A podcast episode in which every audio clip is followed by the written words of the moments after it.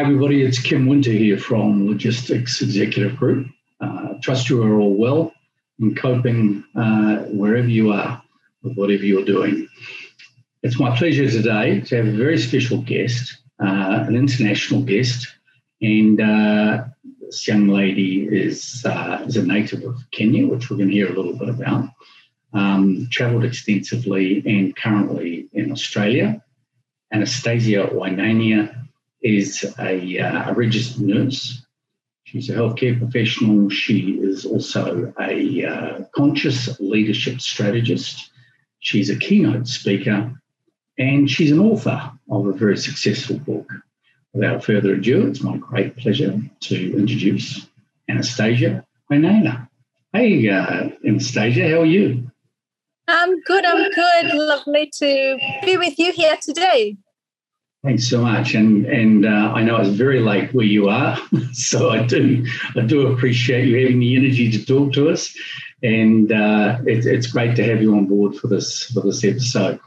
So, uh, Anastasia, in terms of uh, your background, I see that um, you've had a, uh, a background in healthcare profession all the way through from uh, from reasonably early days, and then you've expanded into a lot of social causes which uh, you we've crossed paths with uh, on occasions, and uh, you're also a member of the uh, professional speakers in Australia. And uh, as I said, you're an author, and I want to talk about that a little bit later. But hey, with all of our guests, I love to get a background on your upbringing and your early part of your career. So, by all means, share with the audience uh, where it all started for you. born and raised in Kenya by two amazing parents, had a stable upbringing, two present parents who are loving and caring. And I was given everything. Um, so grew up in Kenya and then headed off to Finland. And from Finland, I worked in England for about a year and then off to Australia. And here I am.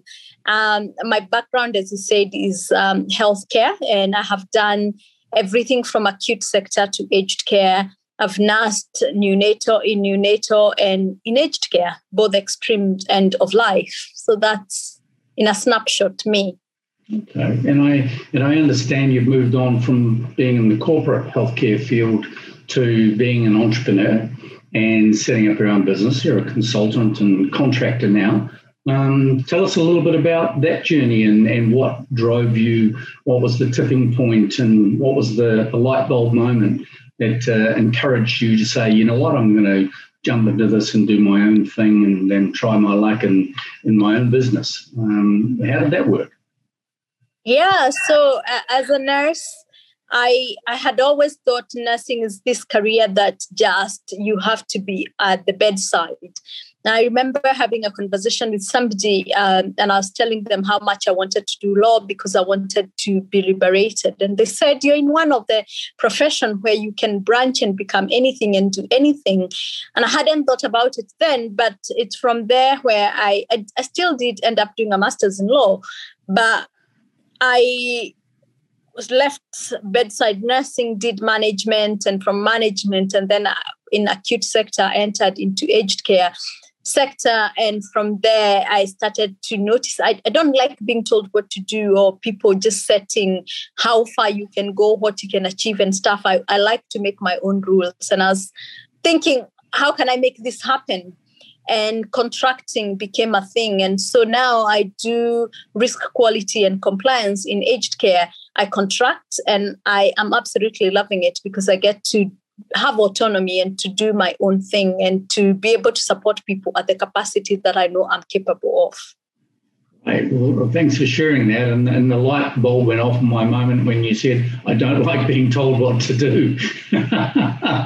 yeah. and I've met a lot of Kenyans, and it's, a, it's not an uncommon Kenyan trait that uh, folks from, from the, the land of Kenya are very independent and they're very assertive and uh, many of whom, I've met uh, are independent and like to do their own thing and have their own businesses as well. So, uh, and for you, was this something you think that your upbringing encouraged, or what was it? Was it something more later in life? Definitely. I saw my parents were entrepreneurs, and so that in itself set the, the, the pace out there. But also just my own personality, where I like my autonomy. And I always say sometimes you're led by people you know when they manufacture cars they make them that they can drive up to 200 kilometers an hour or even more and then you have all these rules that tells you 50 kilometers an hour and it's frustrating and that's how it feels when you're under someone's authority you can only go to a certain degree and i, I just want to explore the world. I want to dare and do things take risk and eh, see what the world has got to offer. And so i needed to i learned that early about myself and i really needed to really honor that side of me it's awesome. Uh, so you want to drive your engine to its maximum capacity, mm-hmm. literally and metaphorically. Yeah, absolutely. Good job. And, and I've um, look, you're you're a, a, guest speaker as well, and and I've been uh, around in Australia and, and been to a couple of events where you've been speaking. You're very inspirational, I must say. And uh, usually there's a there's a fairly big social uh, impact cause uh, or other related to what you're associated with and what you're talking about. Um, talk to us a little bit about some of the guest speaking and the public speaking that you've done and uh, what has triggered you uh, to drive what you talk about. Um, two two main things I talk about. One is uh, on the social aspect about children because I'm such a big believer that children deserve to have a family, love, and safety. So I'm a very big advocate of child rights uh, and child advocacy. But also I talk about conscious leadership and why conscious conscious leadership because I believe everything begins and ends with leadership. It's leadership that determines whether an organization is going to make it through a COVID pandemic, or it's leadership that determines whether an organization can go through change and make it on the other side successively, or it's the leadership that determines whether the organization is just about to fade away because they do things the same way. So I'm a big believer on leadership. Sure. And I guess that segues us into uh, a book that you wrote, and um, from memory, it would have been just reasonably recently, about two or three years ago. You can correct me, but uh, the book is called Freedom Fires, and I've had an opportunity to to read some of your book, and uh, I must say, very very interesting. Clearly from the heart um, and experience, and you draw on a range of different experiences. Why don't you tell us a little bit about the book, when it was, uh, why it was germinated in your mind, um, when it was published, and uh, what the key messages are from the book. Yeah, so a self-published book, to 2019, uh, ignite freedom fires, blazing the fire, the eternal fire inside of you.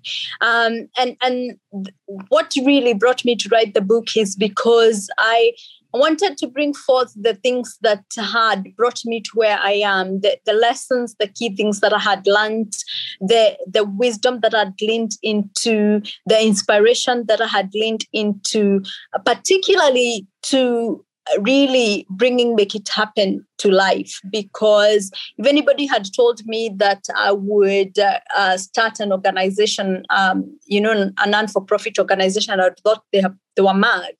But to see it become and stand for the children that it stands for and what it stands for for me that that needed to be celebrated. And i thought i needed to put the things that the process and what I had learned along the way for my children and for the people that comes after me to be able to read. So really i call it a companionship for somebody who's wanting to go a little bit deeper inside and just want somewhere to lean in to learn just really tips and practical tools to take one step at a time. Yeah. Okay. Interesting.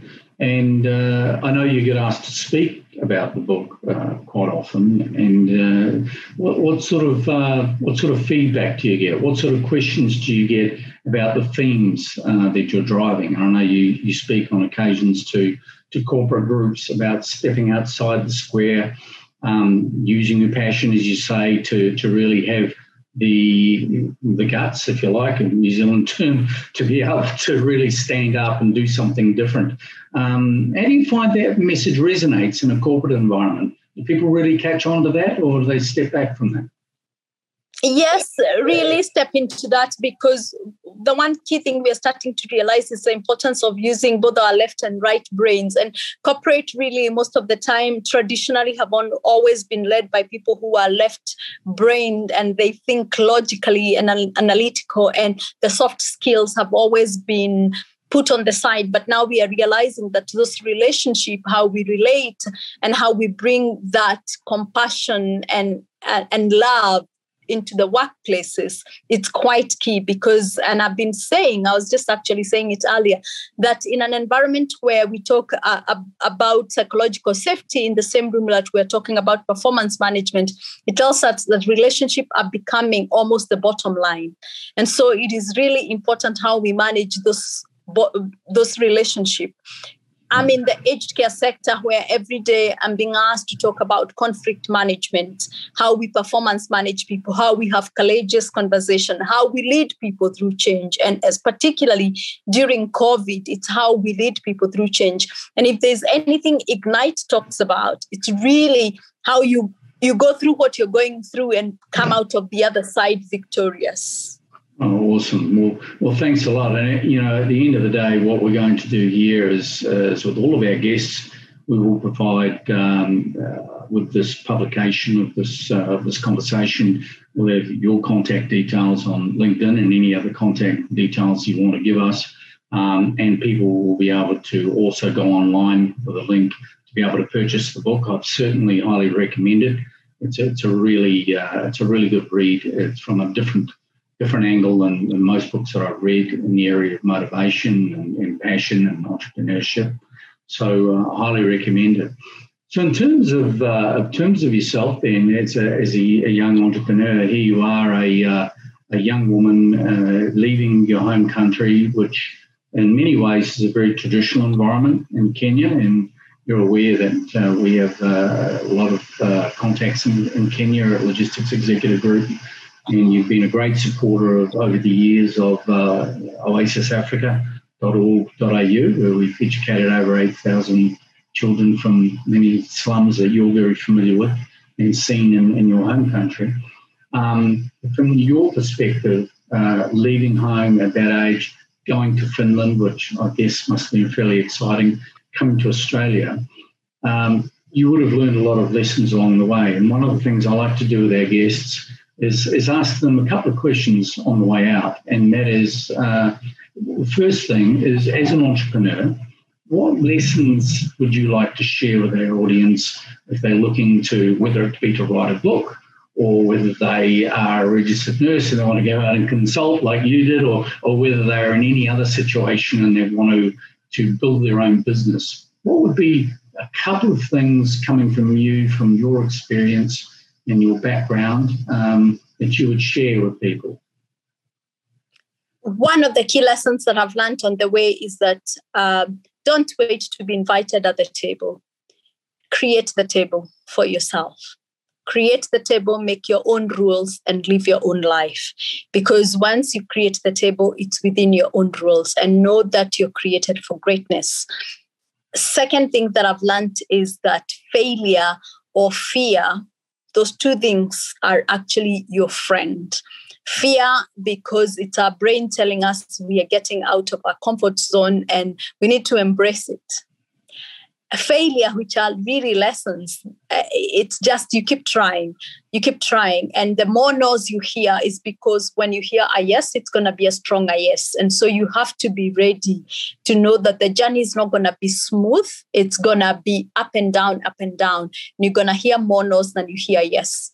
But you have to be willing persistent and consistent and not give up Awesome. Yeah, and, I, and I, I think that resonates with, with a lot of people, and it's a message that we've heard over the uh, 40, 50 shows that we've uh, conducted so far, and is they're having having that uh, ability to overcome fear and to embrace it, as you say, and uh, be strong enough to be able to learn. I think uh, I don't think there's a day gone by when I haven't learned many, many lessons along the way, whether it be in our own businesses here or, or others. So uh, thank you for sharing that. One of the final questions I like to ask is, is really about the issue of normally it's for uh, employers, what sort of people, what are the, the, characteristics you look for to hire people. Um, in your case, because I know you know you're an independent contractor, the question I would put to you is very much in a similar uh, manner, and that is if you're going to do business with people, you're going to engage with people. When I say that, I know that you run uh, coaching sessions as well, which we haven't messaged, we haven't mentioned. You're, you're an uh, executive coach as well. And you also run workshops where you engage and bring people in. Uh, what would be your recommendation, one or two items of, of thought for people to consider when they're going to engage in workshops with growth, with entrepreneurialism, with uh, with ideas of, of developing themselves, what would be your your insight into what sort of mindset they should adopt if they're determined to grow as a person or as a business? Business, whether you're hiring, whether it's in a personal relationship or whatever, for me, what matters is someone's value. If our values align, then that's fine. Skills, I always say in business, in workplaces, whatever, you can train a skill, but I can't teach you how to be a human being. So, values is key, really key. Number two is somebody who believes in themselves, whether they know where they're going, but they have a self belief, a self belief that I will do it, I can do it, give me a challenge uh, set me up, show me what I need to do. They, they're not sitting there waiting to be spoon fed. Somebody who's got self belief. And the third and last thing I'd say is self discipline.